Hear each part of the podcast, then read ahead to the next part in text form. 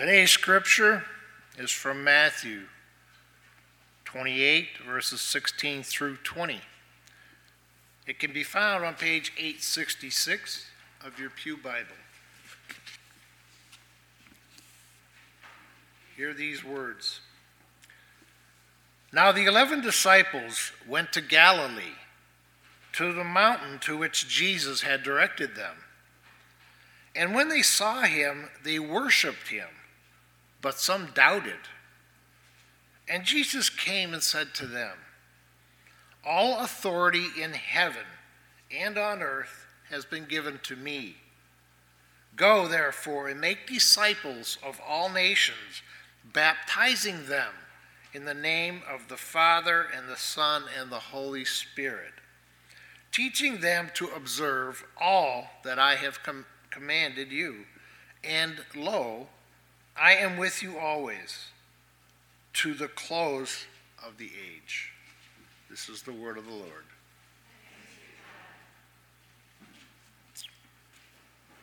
Today is the second and third Sundays in a mini series about Lakeview Community Church. Last Sunday we focused on Lakeview, it's where we are. Today the topic shifts to the community of why we're here. And on the final Sunday of January, we'll conclude the third part with church. It's who we are. For the why, we travel to Matthew 28, the Great Commission that Jesus gave to his disciples. And that includes us, his modern day disciples. May God's word and spirit inspire us. Let's pray for the inspiration that comes from above. Come, Holy Spirit, may the words of my mouth and the meditations of our hearts be pleasing in your sight. O Lord, you are truly our rock and our Redeemer. In Christ's name, amen. Here at the end of Matthew's Gospel, we find the Great Commission of Jesus to his disciples. Jesus spoke to his followers, saying, Therefore, go and make disciples of all nations, baptizing them in the name of the Father, the Son, and the Holy Spirit, and teaching them to obey everything I have commanded you. And surely I am with you always, to the very end of the age. But before they heard Jesus, they saw Jesus. They had an encounter with the risen Christ. This was in Galilee, miles north of Jerusalem, where Jesus was crucified, buried in a tomb, and rose from the dead three days later. Jesus appeared to his disciples at a mountain in Galilee. But the text doesn't explain the exact location. Perhaps that isn't important. Thomas Long claims that the mountain has less to do with geography and more to do with theology. It's the mountain of revelation. On this mountain, Jesus would reveal himself and his message to the disciples. Nevertheless, the resurrected Jesus showed up just as he had promised. The text reveals that when the 11 disciples laid eyes on Jesus, they worshiped him. But worship, ooh, excuse me, doesn't mean that they held an impromptu church service with litany and liturgy, hymns and prayers. Now, the indication here is that they bowed low the biblical word is prostrate. In other words, they got on their knees, bowed down so low that their foreheads hit the earth and their lips kissed the soil. In this way, they indicated humility and submission. By bowing low, they acknowledged that Jesus was lifted high. They showed they were inferior to him and he was superior to them.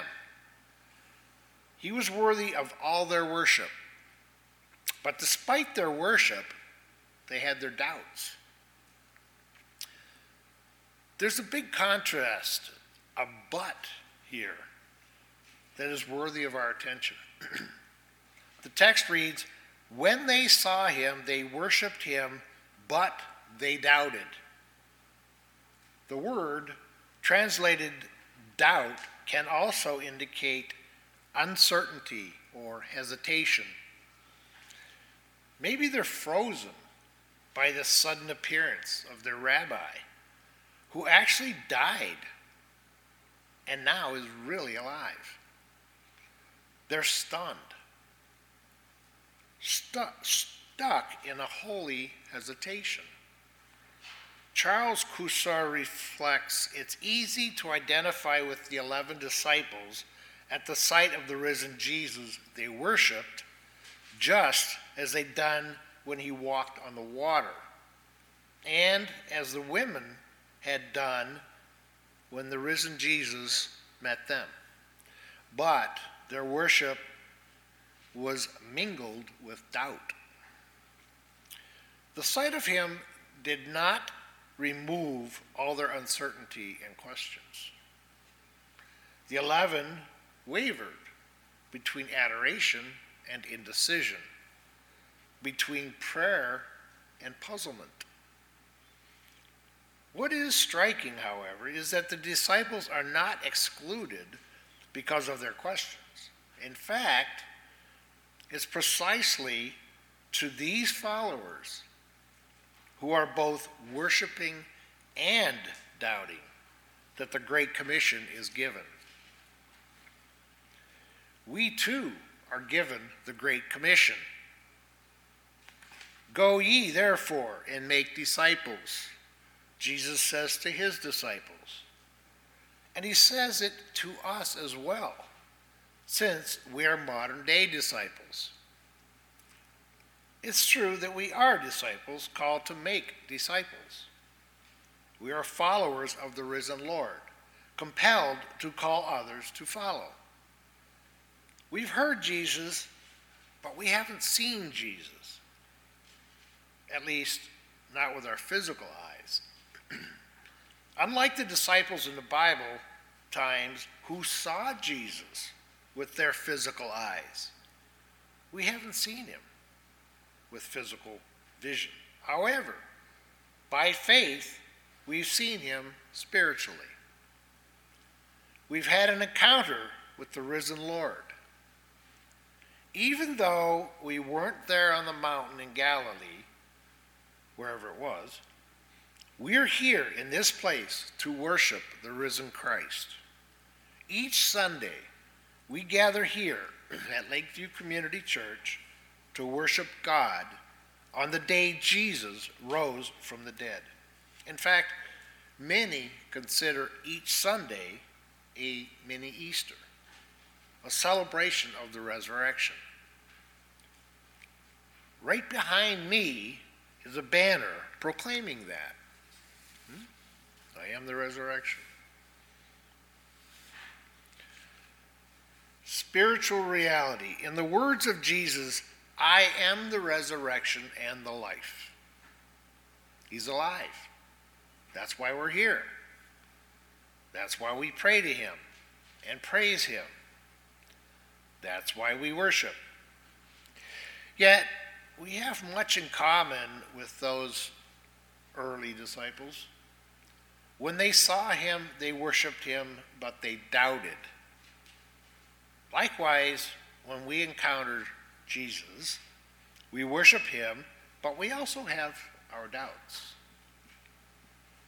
We not only have intellectual doubts, but we also experience uncertainty, indecision, and hesitation. We've frozen with hesitation instead of alive in activation. We hesitate but fail to activate. One author, online dictionary, described described it as vacillating or wavering. It's a place of uncertainty, at a crossroad, unable to choose one way or the other. Perhaps Lakeview is at both a spiritual and physical crossroad. We're at the corner of Long Pond Road, and Edgemere Drive, scratching our heads. We wonder which way to go in order to make an impact. Westerly, toward Cranberry Pond and the cottages around the lake, easterly, toward Round Pond and its residents, southerly, toward the houses along Long Pond Road, perhaps even further to the individuals and families in the apartments near Lake Ontario State Parkway. What about the residents of Long Pond Shores and Pondview Heights? Could God be calling us in their direction? We don't know. We're unsure. So, in our indecision, we hesitate at the crossroads. The disciples were also standing at the crossroads. They've seen the risen Christ, but now they wait to hear from him. What's next? One of the disciples was Peter. Earlier in the gospel, Simon Peter had an encounter with Jesus by the beach. As Jesus was walking beside the Sea of Galilee, he saw two brothers, Simon, called Peter, and his brother Andrew. They were casting a net into the lake, for they were fishermen.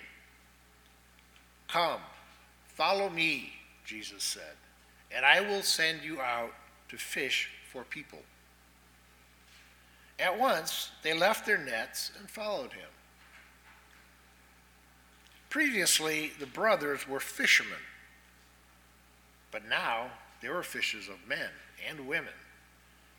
On that mountain in Galilee, Jesus would graciously remind the brothers and their friends of their task.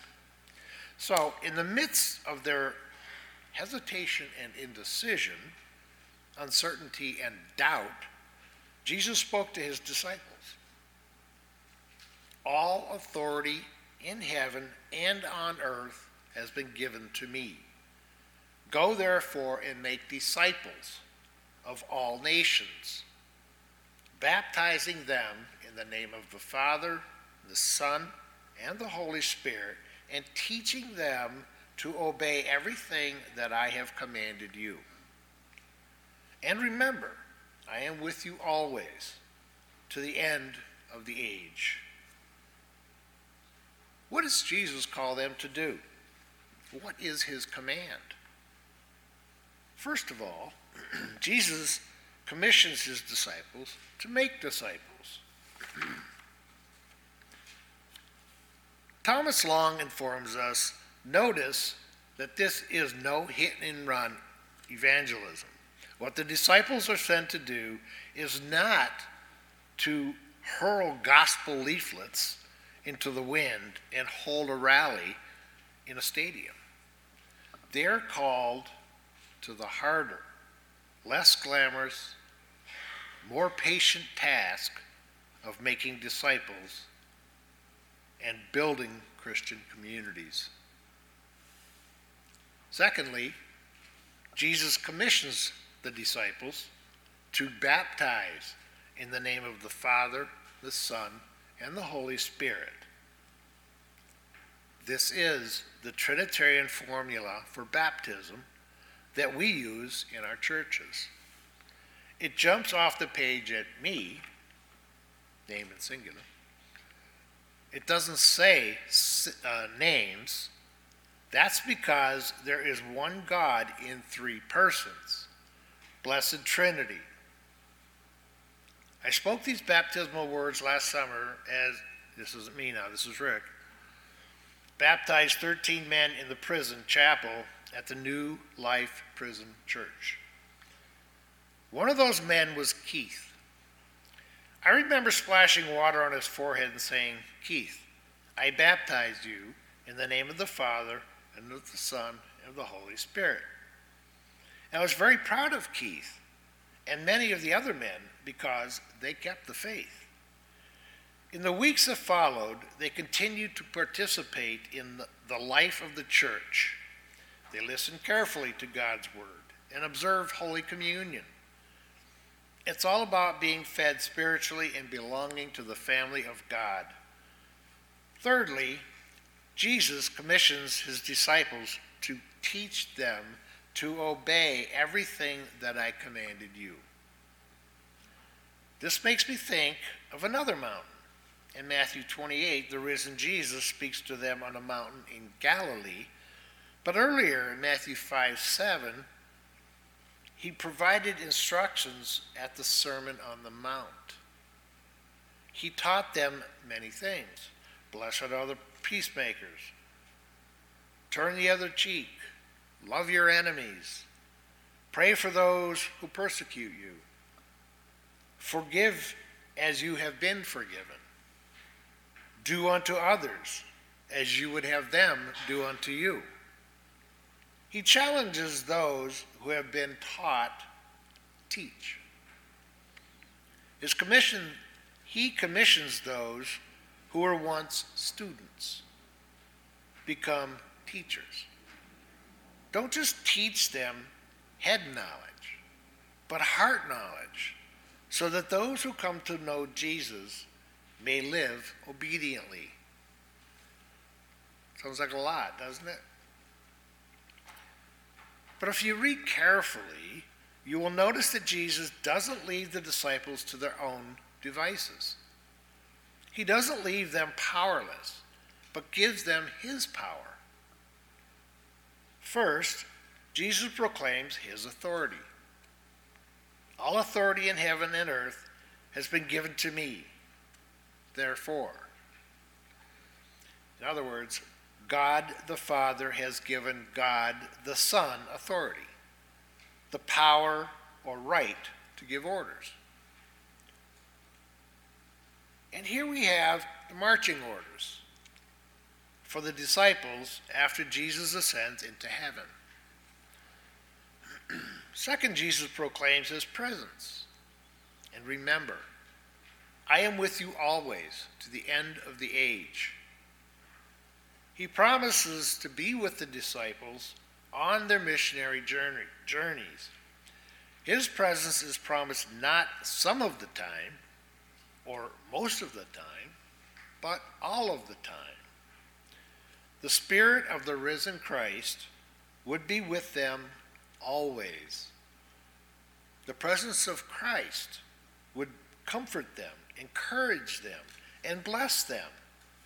But His Spirit by his Spirit, Jesus would certainly accompany them.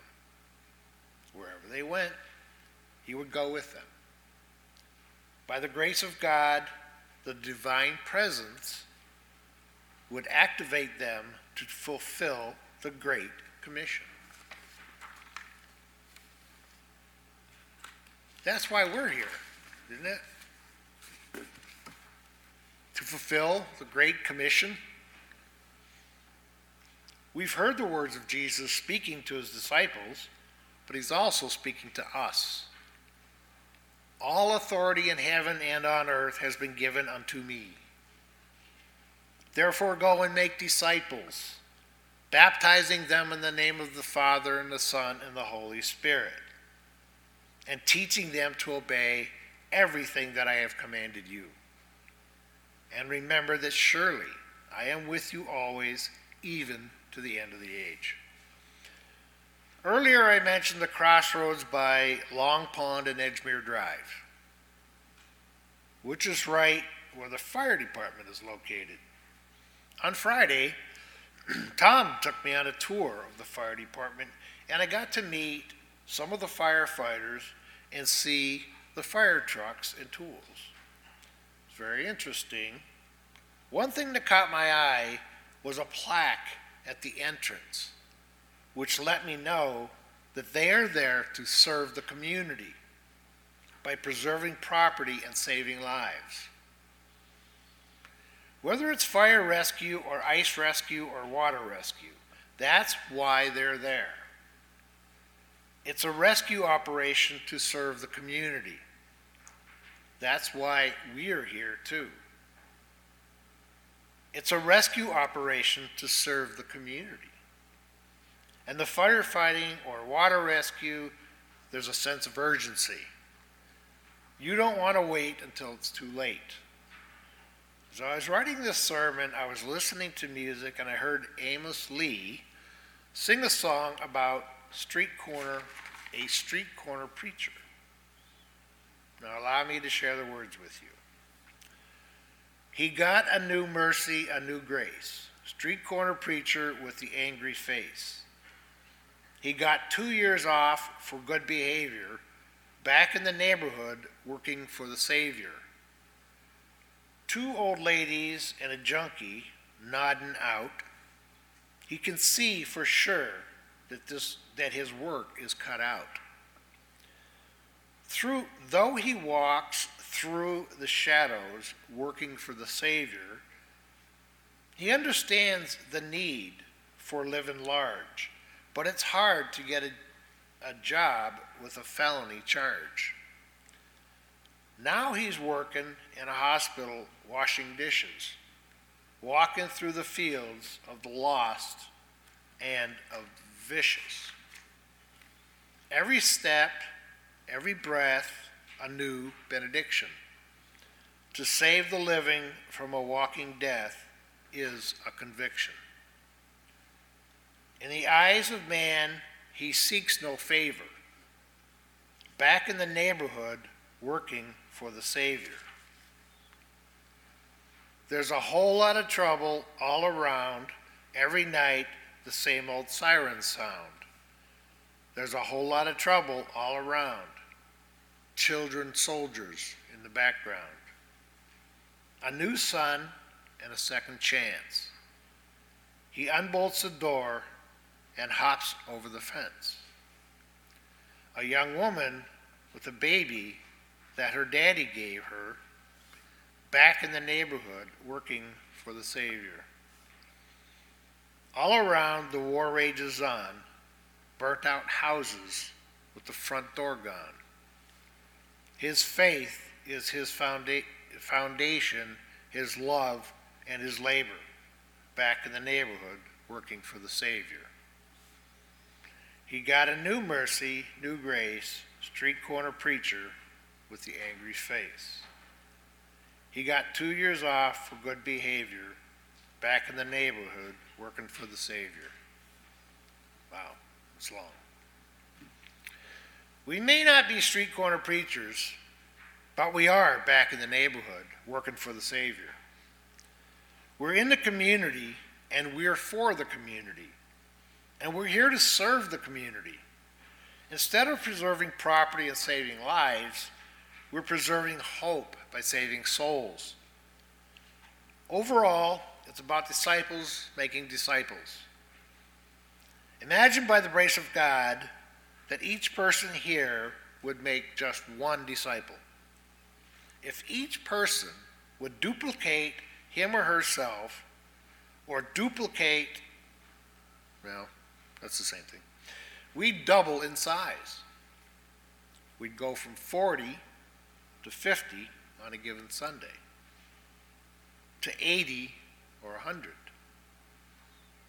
Know that the Spirit of Christ is helping us He's empowering us, He's activating us to put into practice the Great Commission.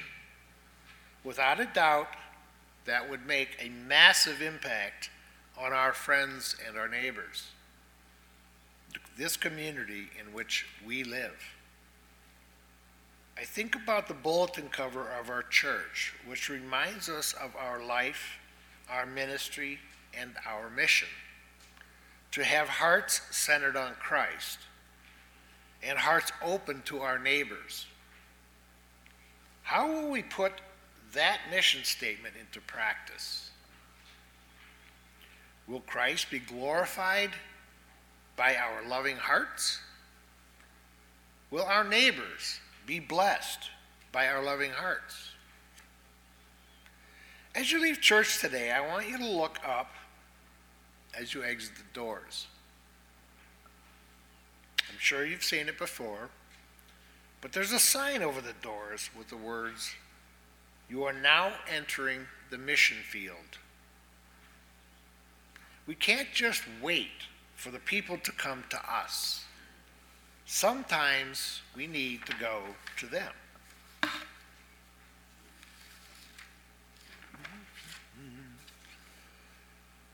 In his book, Shaped by God's Heart, Milford Minatrea reminds us that we are all missionaries. It's not just the specialists who travel thousands of miles to Africa or Asia, it's us.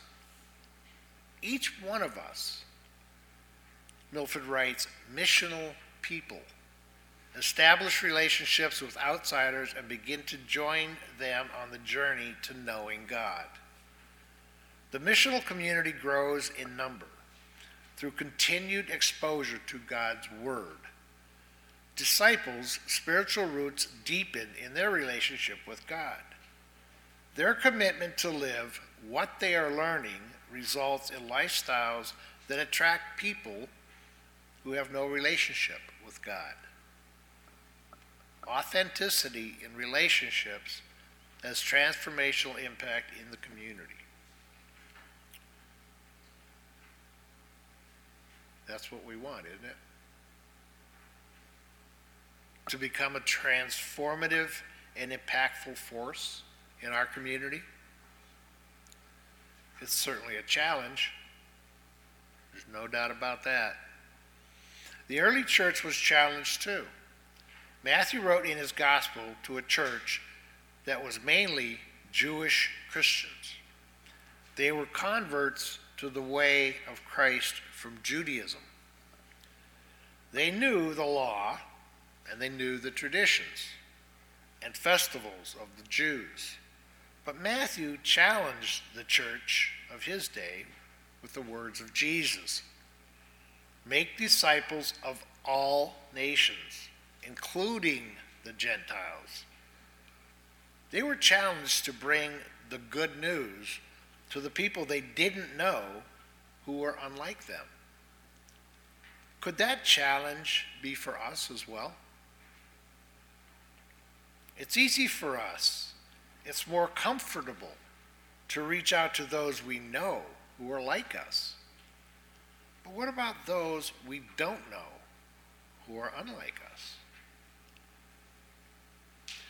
So I returned to the crossroads, looking east and west, but also south to the apartments, Long Pond Shores and Pondview Heights. And I'm curious who lives there? Do they have a different ethnic background, educational background than me, than us?